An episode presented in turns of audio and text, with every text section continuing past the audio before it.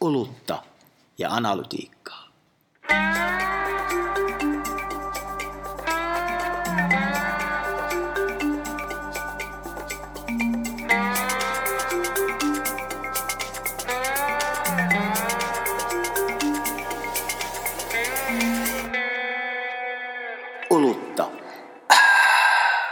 Ja. Hyvää loman jälkeistä aikaa kaikille. Nyt laitetaan Jaakko nippuun kesän tärkeimmät mediauutiset äh, hienoisella analytiikkapainotuksella.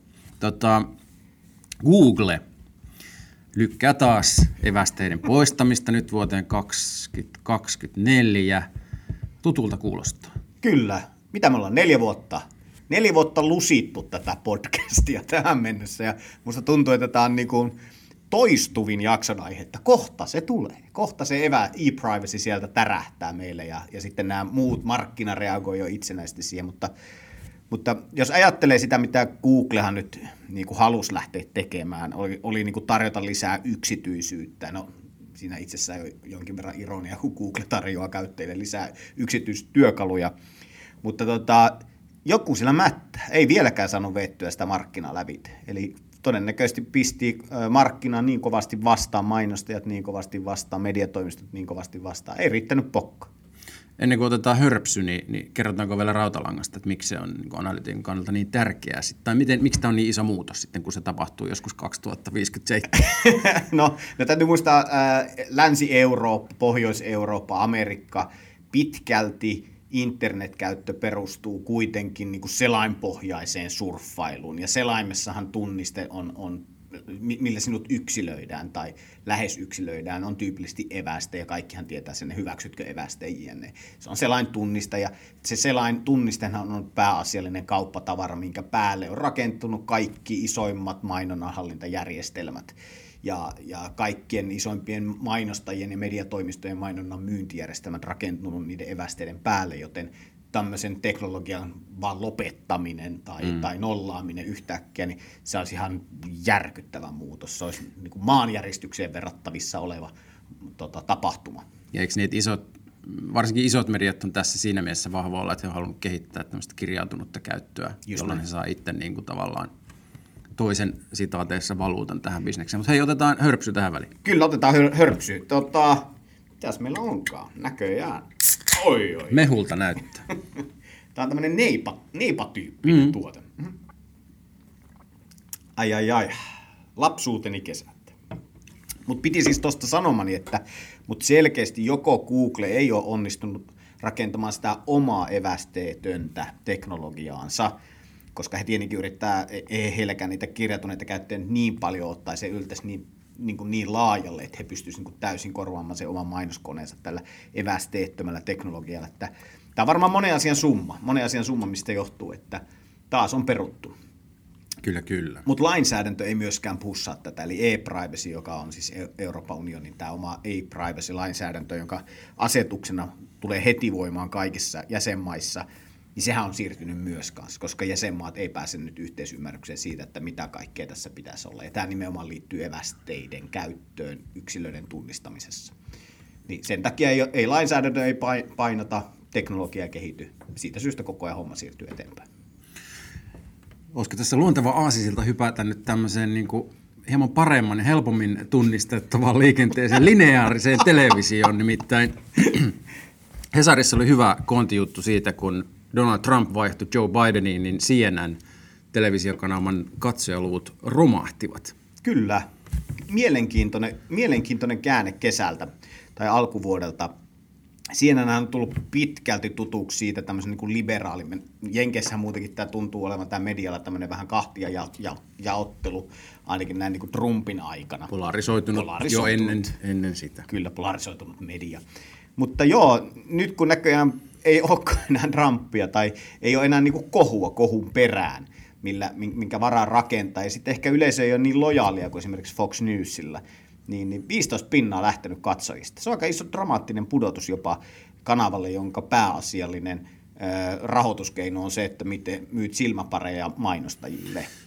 Mulle, anteeksi, mulle tämä herätti sellaisia ajatuksia, että kun tässä ehkä omatkin katseet on aina suuntautunut siihen, että kun algoritmi paha ja algoritmit ruokkii sitä niin kuin vastakkainasettelua, niin kyllä se tavallaan on siellä algoritmittomassa lineaarittelevisiossakin ikään kuin toiminut se vastakkainasettelu. Tiedetään Fox Newsin historia, miten se on syntynyt ja muuta, niin tavallaan se, se taustaperiaate niin, niin ei ole mikään algoritmiriippuvainen asia, että vastakkainasettelu toimii. Kyllä. Ja tavallaan ihan luontevaa, että nyt kun tulee niin kuin tylsempi presidentti, joka ei ehkä niin kuin demokraattipresidenttinäkään ole niin kuin ehkä maailman karismaattisin, niin, niin tavallaan näin on sitten käynyt.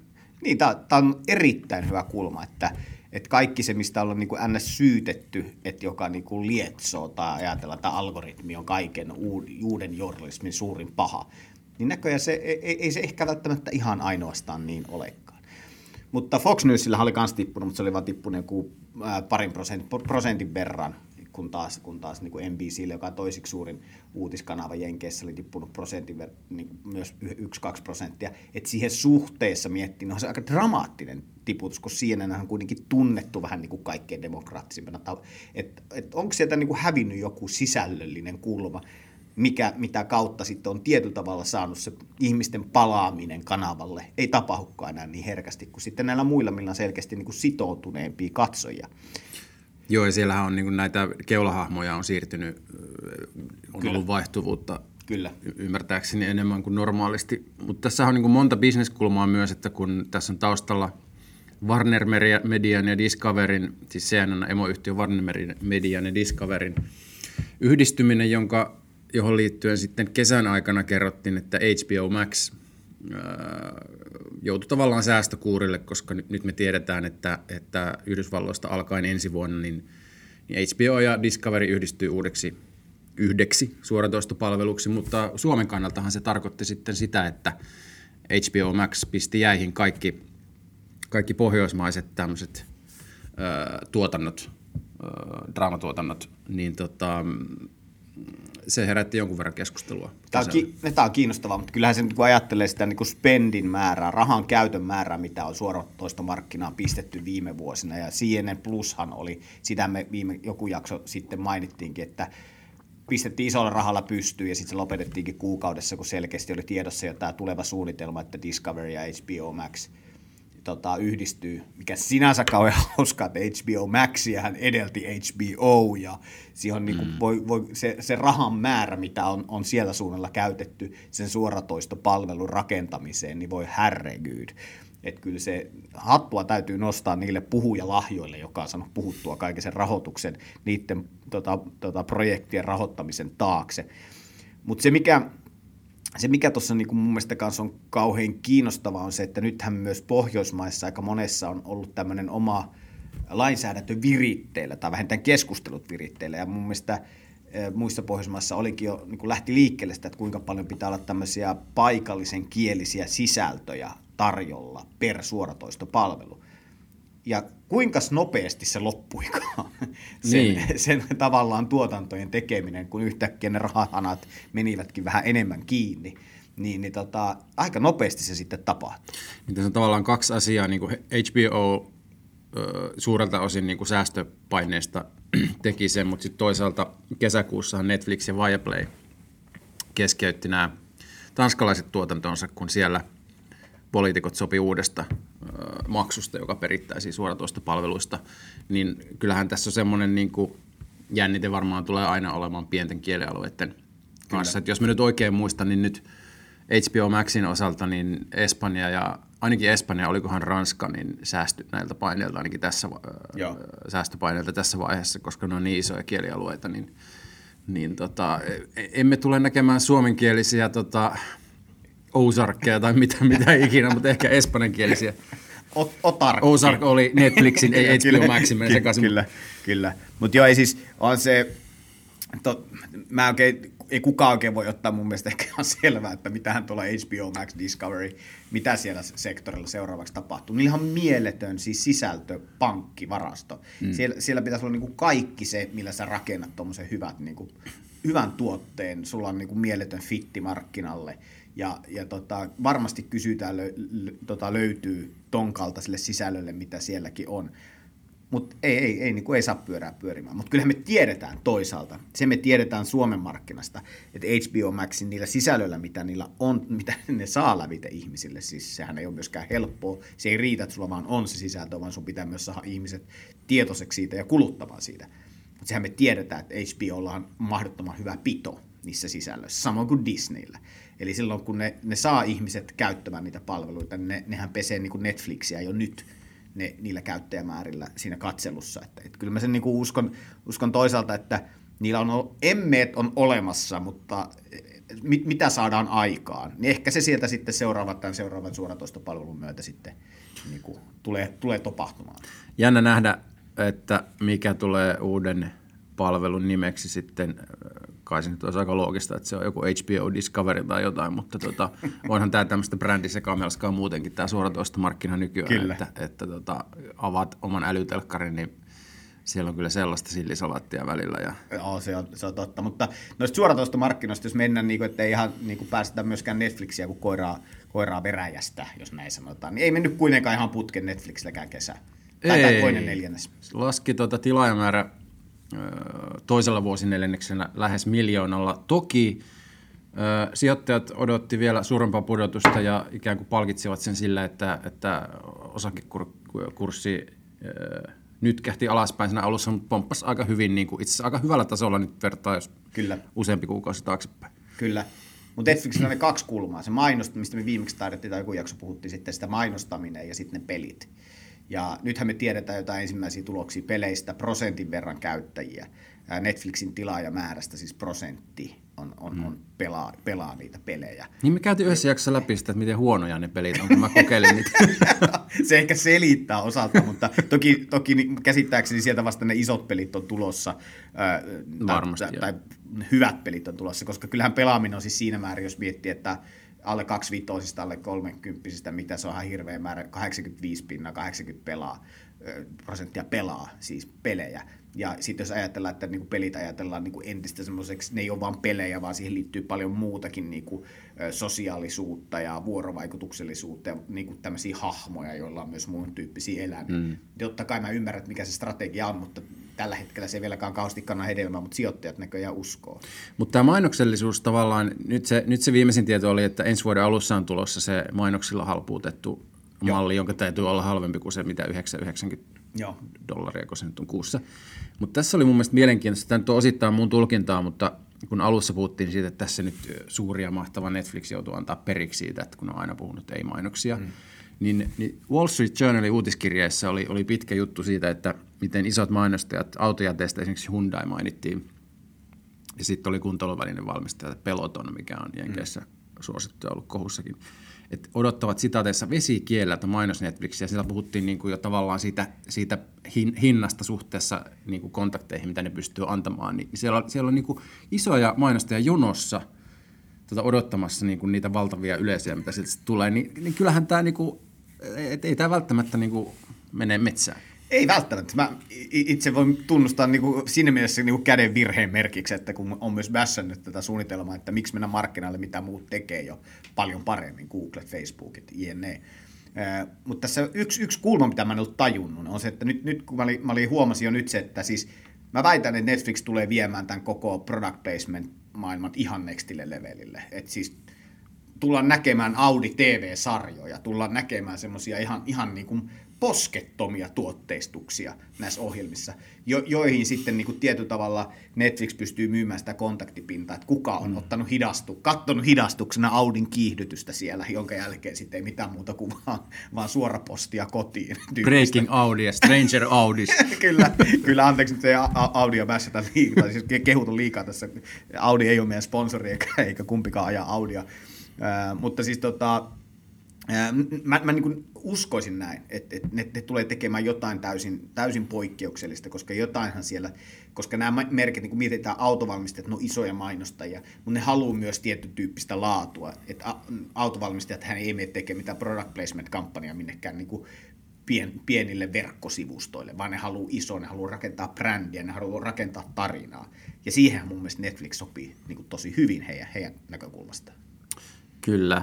No Suomesta voisi ehkä sen vielä mainita, että että vuonna 2021 siis käynnistettiin kahden ministeriön tämmöinen työryhmä, jonka oli määrä selvittää, että voiko Suomessa suoratoistopalvelut pakottaa investoimaan suomalaisiin tuotantoihin. Ja tämähän nousi tosi ajankohtaiseksi tuon HBO Maxin Kyllä. säästösuunnitelman ja, ja näiden muidenkin äh, toimien takia, mutta tota, piti olla elokuun loppuun mennessä valmis, mutta on lykkääntynyt vuoden loppuun, kertoi Hesari. Eli tota, varmaan viimeistään joulukuussa sitten tiedetään, että mitä selvityksessä todetaan, mutta onko näillä Kyllä. paljon vaikutuksia mihinkään, niin se on. Niin, ja to, to, tokkopa mä veikkaan, että ne, ne säästölinjaukset, kyllä ne rupeaa niin nyt jo näkymään varmaan heidän niin tulevissa ohjelmasuunnitelmissa. Täytyy muistaa, että näiden suoratoistopalvelujen ohjelmistohankinnat ja suunnittelut, nehän on pitkiä kaaria.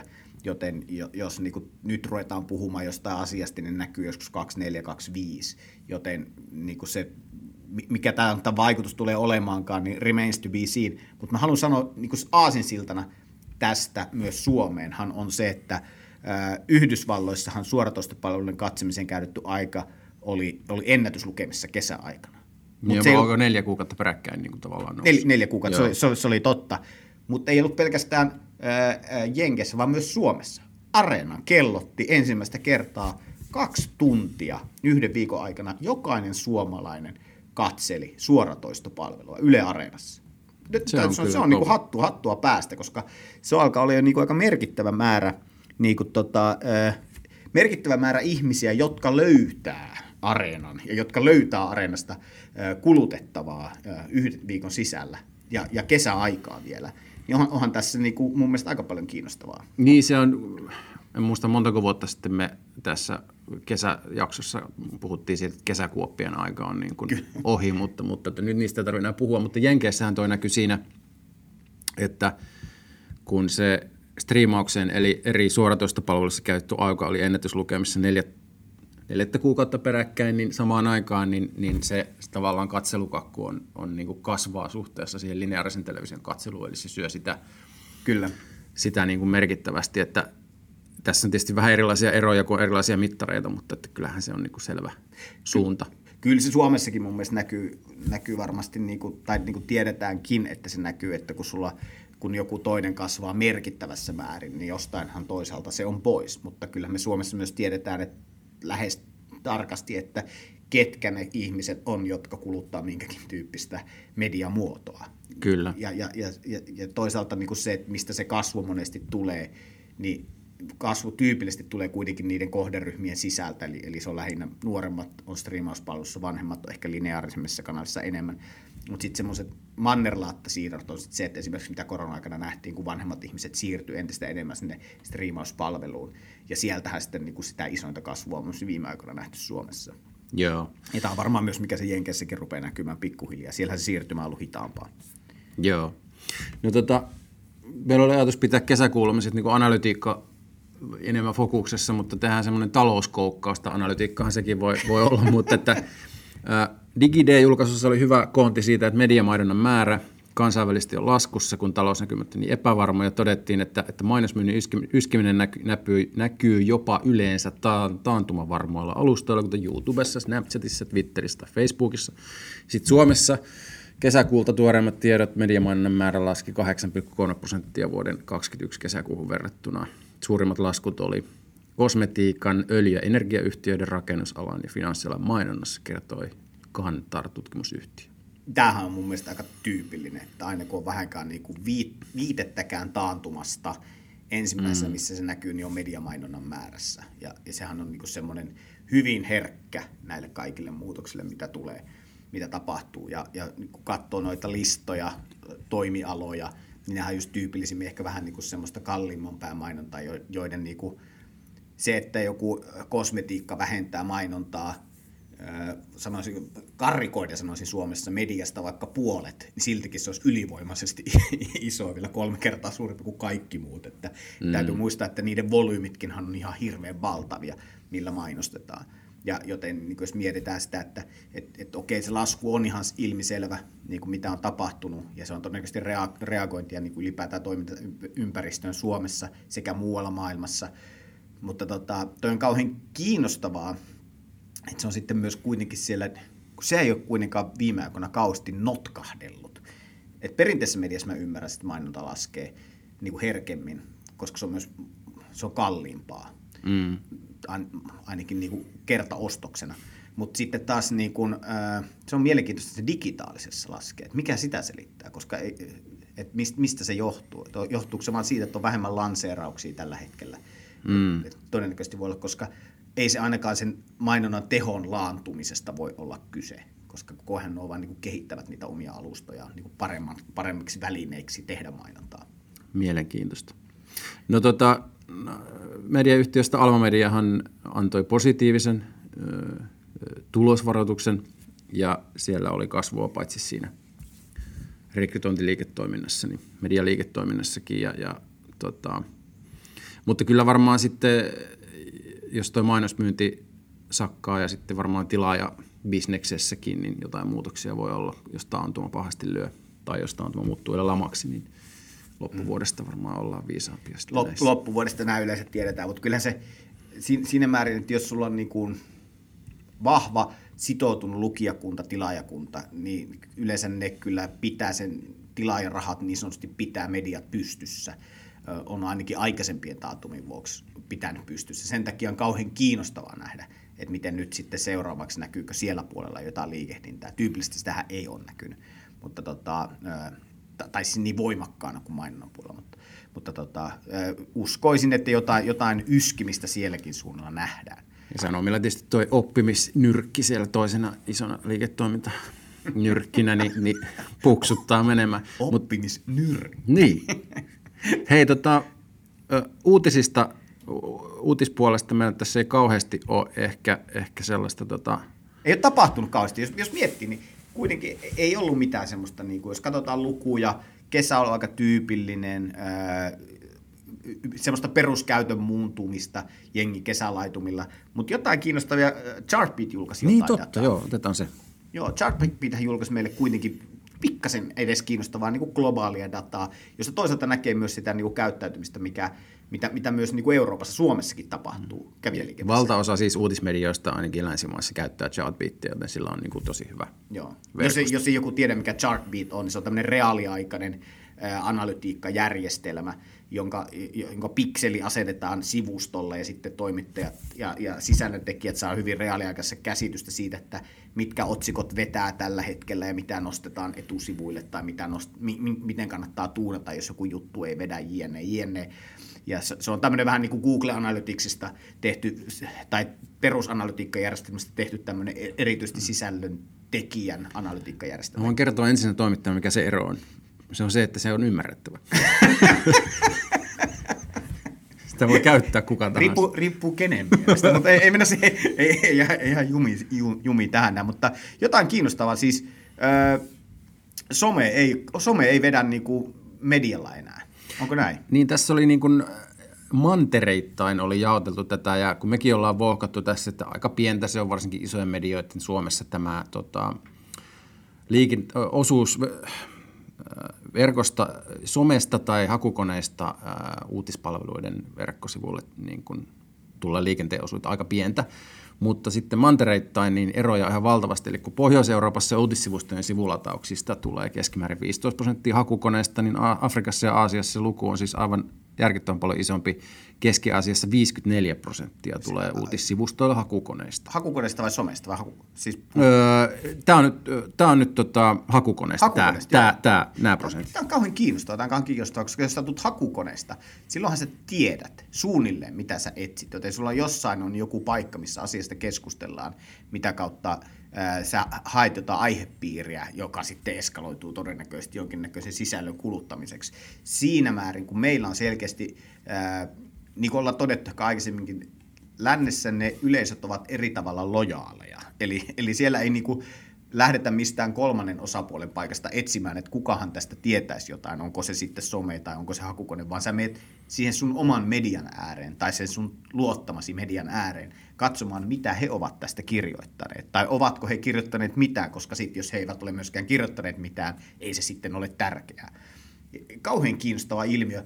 Ja, ja toisaalta siinä varmaan niin kuin voi olla myös osittain sitä niin kuin ihan käyttötapa eroavaisuutta, että Suomessa mm. ollaan myös tai lä- Länsi-Euroopassa tai Euroopassa ja Jenkeissä varsinkin ollaan kuitenkin ehkä internetiin tultu sieltä 90-luvun internetistä tähän päivään, kun taas Afrikka-Aasian linjalla siellä on ehkä lähetty kuitenkin mobiili edellä asioihin ja sitten sitä kautta monesti on niin kuin applikaatio edellä asioihin ja voi olla niin kuin ehkä joku some, se, some on yhtä kuin internet. Ja niin ja kulttuuriset erot on varmaan valtavia, että, että yhdessä paikassa ei luoteta niin kuin julkisiin instituutioihin ehkä, ehkä juurikaan ja muuta tämmöistä, mutta siis Tuo äskeinen tieto liittyy siis hakukoneisiin, mutta, mutta mitä tulee someliikenteeseen, niin ne, ne on vähän kapeampia. Mutta Afrikassa siis keskimäärin 23 prosenttia liikenteestä tulee somesta, kun Pohjois-Euroopassa luku on 13 prosenttia, mutta on se silti niin kuin iso on, ero. On, on, on, on iso ero, mutta se mikä tuossa mun mielestä Chartbeatilla oli kauhean kiinnostava sen omassa datassa, niin oli tämä oli tää yhteenvedossa siitä, että kuinka pitkät jutut öö, niin kuin kiinnostaa. Ja tämähän on aina semmoinen kuuluisa juttu, että muista semmoisen niin U-kaaren, että sulla on niin kuin, jos on vähän merkkejä, niin kiinnostaa paljon. Sitten siinä on semmoinen niin kuolemanlaakso, 500-2000 merkkiä, ei kiinnosta ketään, ja sitten 4000 merkkiä siitä eteenpäin kiinnostaa taas ihmisiä. Näyttää nykyään erilaiselta se kuolemanlaakso näköjään. Eli, eli kun puhutaan siitä, että sulla on niin kuin, ää, 2000 merkkiä, niin periaatteessa, ää, jos sä lisäät merkkimäärää 500 2000 merkkiin, tai sanaan anteeksi, niin se lisää 30 sekuntia lisää lukuaikaa. Mutta 4000 sanan jälkeen se ainoastaan lisämerkit on ihan turhia. Eli mm. tai lisäsanat on turhia. Eli kukaan ei itse jaksa internetissä lukea yli 4000 sanan ää, artikkeleita enää. Kes- keskimäärin analytiikan valossa. Tuohan tavallaan niin kuin, muista toi on semmoinen, joka on ollut tiedossa ja joka olisi hyvin voitu paremmin tiedostaa toimituksissa jo ennen sitä aikaa, kun saatiin esimerkiksi tekstijuttujen pitoprosenteista tietoa analytiikan kautta, mitä ei ole nyt hirveän monta vuotta kuitenkaan saatu.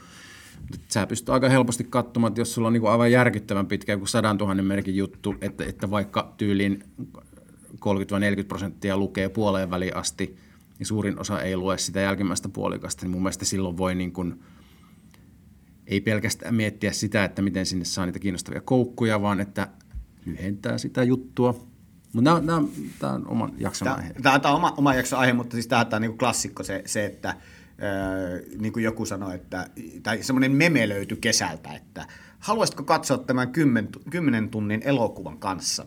en. No, mitä jos teen 10 tunnin jaksoa? Totta kai. eli, eli se on myös, legendaarisesti kyseessä on, on, on paketoinnista. Eihän, tota, että miten, mikä määrä ihmisiä niin kerralla kelpaa. Mutta toinen, mikä asia oli, niin Tämä on myös tiedetty, mutta annetaan sen faktana vielä. Engagement leads to loyalty. Eli, eli jos sinä sitoudut sisältöön, siitä seuraa uskollisuutta. Jos joku ei tätä vieläkään hyväksy, tätä, tätä faktaa, niin, niin sitten minä olen pahoilla. Minä en voi sinua enää enempää, enempää tiedolla vakuuttaa.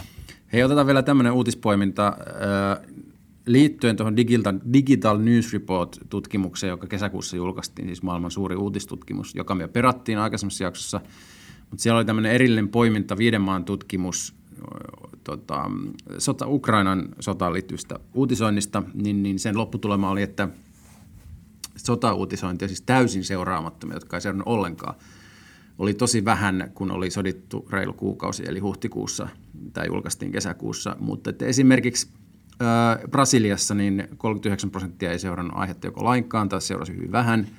Saksalaista 5 prosenttia ei, siis kuukausi sodan alettua, niin seurannut Ukraina uutisointia lainkaan. Sinänsä varmaan ihan loogisesti. Nyt nämä on varmaan vähän kasvanut nämä prosentit. Tämä oli ihan mielenkiintoista tietoa, koska tota, no ei tarvi olla mutuvarassa, mutta, mutta siis toisinpäin aivan, mua ainakin yllätti miten paljon, miten hirveän moni kuitenkin seurasi tätä tilannetta joko erittäin tai hyvin läheisesti, eikä pelkästään niissä maissa, jotka oli lähellä, Kyllä. maantieteellisesti lähellä. Kyllä. Tämä olisi kiva, tai tämä on niin hirveä asia, että tästä, tästä vaikea niin ehkä miettiä, että miten, miten sitä niin kuin analyyttisesti puhuisi mahdollisimman objektiivisesti, mutta, ää, mutta onhan se kauhean kiinnostavaa nähdä, että miten tämä sodan kiinnostaa, koska nythän me puhutaan koko ajan siitä, että miten lännen tuki jatkuu tai, tai muiden maiden tuki Ukrainaan jatkuu, miten se jaksetaan päivästä toiseen niin kuin tsempata ja lähettää tukea aseita ja kaikkea mahdollista, että ne ukrainalaiset puolustaa siellä demokra- länsimaista demokratiaa jne. Et onko se, onko se väsyminen alkanut näkymään jo, koska kyllähän se jo datassa se misti alkaa niin kuin näkymään. Ei, se ei ole enää semmoista niin, kuin, niin vahvoja piikkejä ja, ja, ja se ei tuo enää niin paljon niin kuin semmoista niin kuin, ö, pientä liikennettä, tai siis semmoista mm. niinku, niitä, jotka harvoin käy, vaan käytännössä katsoen Kyllä. ne ihmiset, jotka seuraa, seuraa edelleen hyvin aktiivisesti. Ja tässä olikin tosi hyvä pointti, mihin tää, tässäkin selvityksessä tai kyselytutkimuksessa otettiin kantaa, eli kun mekin on puhuttu aikaisemmin siitä, että kun tiedetään, että uutisten välttely on esimerkiksi kasvussa, osittain siitä, että ahdistaa ja negatiivista ja muuta, että minkä takia se ei näy tavallaan välttämättä tavoittavuusluvussa ollenkaan. Tässäkin huomautettiin mun hyvin, no, tämä termi on niin kuin muun, mutta uutisten välttely ja uutisten käyttö, siis tiedot niistä, ne ei ole niin kuin nollasumapeliä. Että ihmiset voivat kokea, että he säätelee uutisten kulutustaan eri tavoin alaspäin, mikä voi olla ihan todellistakin, mutta silti ne käy niissä palveluissa säännöllisesti. Että siellä taustalla tapahtuu niin kuin jotain valikointia, mikä ei välttämättä näissä tutkimuksissa sitten samalla tavalla näy. Toki, toki jos sä ajattelet, niin kun, että sä voit mennä uutispalveluun hyvin monta eri reittiä lukemaan hyvin erityyppisiä uutisia, en tiedä tiestikö, mutta Kim Kardashian ja ah, rakkaansa, rakkaansa Pete hän erosivat tuossa hetki sitten. Ihan totta. Joo, joo, joo, ne eros. Kato, näin, et, et, et, tiennyt. Mä, lu, mä luen, katon näitä iltapäivälehtien uutisia. Mutta siis tota, äh, mut mä, mä oon ollut koko ajan iltapäivälehtien tavoitettavissa, että, että tämä on tämä tieto on mulle päivitetty tästä tapahtumista. Mutta se, että mitä, mitä on etusivulla tapahtunut tai mitä ulkomailla, en, en ole niitä niin seurannut. No okei, okay, olen niitäkin seurannut, mutta silti tämä on hyvin kuvastaa sitä. Että mä uskon, että ihmiset, se mikä se niin kuin tavallaan se tapa purkaa sitä painetta on se, että kulutetaan semmoista ehkä vähemmän merkittävää sisältöä näistä palveluista. Se silti koetaan uutiseksi, mutta ei koeta niin, niin raskaaksi kuin ehkä se muu, semmoinen mm. raskas sisältö, mitä ne aiheet on, mitä sitä käsitellään. Mun mielestä se voi olla silti ihan yhtä merkittävää, mutta ei ehkä yhteiskunnallista. Mutta hei, tuota... Puhutaan tästä lisää. Karda, Kardashianeista niin voidaan ottaa tämmöinen käsikirjoittamaton ja suunnittelematon aasinsilta nimittäin. Oho. Instagram äh, hän on yrittänyt kehittää itseään TikTokin suuntaan. Ah, totta. Ja se on herättänyt paljon vastustusta. Ja siis äänekkäimmät kriitikot oli nämä Kardashianin sisarukset, joilla on mitä joku 500-600 miljoonaa seuraajaa yhteensä. Kyllä. Niin Insta, Instan emoyhtiö Meta laittoi jäihin nämä uudistukset. Eli olisi tarkoittanut sitä, että stilkuvien merkitys laskee ja sä näet enemmän sellaista algoritmin tuuttamaa sisältöä tahoilta, jota et itse seuraa. Kyllä. Niin tota, aika jännä, että onko tämä niinku tämmöinen julkilausumallinen jäihin vai, vai porskuttaako Kyllä. ne sen läpi sitten? Niin. Ne tulee, se tulee jostain takaovesta sisään, kukaan huomaakaan sitä, kun on e- ero käynnissä, niin sitten voi niinku tuutata uudistukset palveluun. Erittäin hyvä pointti. Ensinnäkin mun mielestä on kauhean kiinnostavaa, että Meta, joka harvoin kommentoi mitään tai ylipäätään ottaa kantaa mihinkään kehitykseen, nyt jostain syystä päättää voimallisesti reagoida tämmöiseen vastustukseen. Siinä, siinä, siinä myös, tietenkään he itse siinä virallisessa vastineessa eivät tuota, viitanneet Kardashianiin, Mut Kardashianiin mutta siinä todettiin, että, että niin kuin, tavallaan niin kuin, käyttäjiltäkin on tullut kriittistä palautetta. Että Kyllä. En mä tiedä, niin kuin... Sitten voi miettiä, mikä se taustalla on. Metahan mun mielestä siirtänyt katsetta niin voimakkaasti tonne, sinne tota, metaverse metaverse-maailmaan. Sieltähän on tullut tosi paljon kiinnostavia juttuja, ei niitä pysty kaikkia tässä jaksossa käsittelemään, mutta metaverse ja sen ympärillä tapahtuvasta kehityksestä tapahtui kesällä kanssa aika paljon mutta nehän kaikki niin promisvareet, että se menee enemmän mainostamisen puolelle, kun niitä, niistä alkaa täällä puhumaan, kun mitä konkreettisesti oikeasti on tapahtunut. Tehdään siitä sitten jakso viiden vuoden päästä, kun se jotain konkreettista tapahtuu. Mä taisin sulle sanoa siitä LinkedIn-postauksesta, jossa todettiin, että, että metaverse ei ole mikään tota, paikka, johon mennään, vaan mielentila. Sitten no mä jäin miettimään, että mikä helvetti se sitten No se, on, se onkin hyvä. Mutta, tota, mutta kesällä tapahtuu, jos pistetään niin kuin sivulle, täytyy myös niin kuin semisti sanoa se, pitää muuten sanoa että se koko Instagram, mä, mulla jotenkin se Instagram alkaa olla jo niin vanhentunutta, koska mä, no toki tälle niin kun seuraa koko ajan kaikkea, mitä tapahtuu, ehkä toi TikTokissa on niitä kiinnostavampia asioita. Ja sitä, miten niin kuin TikTok, ää, kauhean kiinnostuneena seurasin, mitä tapahtuu Taivanin aikaan. Mm. Et, et mitä, mitä siellä tapahtuu. Sieltä ei, niin kuin, ei nyt noussut semmoista vastaavaa kohua kuin esimerkiksi Hongkong. Hongkongissa, kun Kiina, jos näin voisi sanoa, valitsi omat suosikkinsa Hongkongin johtoon että, mitä, että alkaako se TikTokissa niin sensuroimaan erityisesti. Tällä kertaa ei tullut, mutta se mikä oli jännä on se, että he ovat nyt alkaneet palkkaamaan nyt näitä moderointiarmeijoita. Eli näköjään Okei. mikä tahansa alusta toimii sillä logiikalla, että aluksi teet itsestäsi ison hinnalla millä tahansa, julkaisemalla mitä tahansa, ja sitten kun sä tajuat jossain vaiheessa olevan lirissä, sä palkkaat armeijan moderaattoreita. Ja se oli myös tämä TikTokin strategia. Marokkoon, kun ne nyt palkkaa ihmisiä mm. euron päiväpalkalla katsomaan sitä kuonaa, mitä sieltä löytyy, ja siistimään sitä pois. Ja, ja tota, tä, täytyy sanoa, on tämä hullu hullu maailma, että tässä vaiheessa vasta siellä niin kuin ruvetaan tekemään tätä samaa, mitä Facebook teki aikaisemminkin, ja mistä toisaalta nämä Facebookin omat whis- whistleblowerit on sanonut monta kertaa, se sensurointi ei olisi edes niin hankalaa, mutta kun sitä vaan ei haluta tehdä. Ja sen takia se tehdään tälle monimutkaisesti, ja sitten voidaan sanoa kaikille, että kyllä me yritetään moderoida, vaikka oikeasti ei ole moderoidakaan niin tehokkaasti kuin oikeasti voitaisiin. Hei, vaikka itse sanonkin, niin tässä oli kyllä oikeasti äh, kiinnostavimmat äh, niin suoratoistobisneksen ja ehkä teknologiajättienkin osittain ja uutismedian kesäkuulumiset. Saanko sanoa vielä yhden vinkin kesältä? No. Kesällä julkaistiin mielenkiintoinen Twitter-botti. HS-muutokset Twitter-tili, Totta. joka käy lävitse, seuraa siis Helsingin Sanomien verkkopalvelun otsikoiden muuttumisia. Sitä kannattaa käydä tsekkaamassa. Se on äärimmäisen kiinnostavaa, koska jos vaikka ei niinkään ehkä kiinnostaisi eikä sille kerro dataa, että miksi se sisältö muuttuu, mutta se on kiinnostava tapa seurata, miten, mikä on otsikon elinkaari, miten otsikot kehittyvät niin kuin siitä, että kun ne aluksi julkaistaan siihen, että mi, miksi ne seuraavaksi muodostuu. Ja jos koskaan olet harjoitellut tekevässä niin kuin kiinnostavia otsikoita, niin sitä kannattaa seurata, koska se näyttää sulle, miten otsikosta tehdään kiinnostava. Heitänpä vielä toisen vinkin, kun unohtui käydä tässä äsken läpi. Eli siis kesällähän julkaistiin myös tuo tämmöinen tota, Pro Gradu-tutkielma, jonka mukaan iltapäivälehdet on siirtäneet strategista katsettaan pois sosiaalisesta mediasta liikenteen lähteenä. Siinä oli Iltasanomat, Ruotsista Aftonbladet, Norjasta Verdens Gang ja Tanskasta Extrabladet. Niin sielläkin tota, on kiinnostavaa kamaa. Sanna-Leena Santapakka, tekijä Jyväskylän yliopisto. Ai. Googlaamalla löytyy. Jyväskylän yliopisto, got to love. Hei, tota, olisiko tässä kaikki tältä kesältä? Kyllä, jatketaan taas. Jatketaan taas seuraavalla kerralla. Kiitos paljon. Hei hei.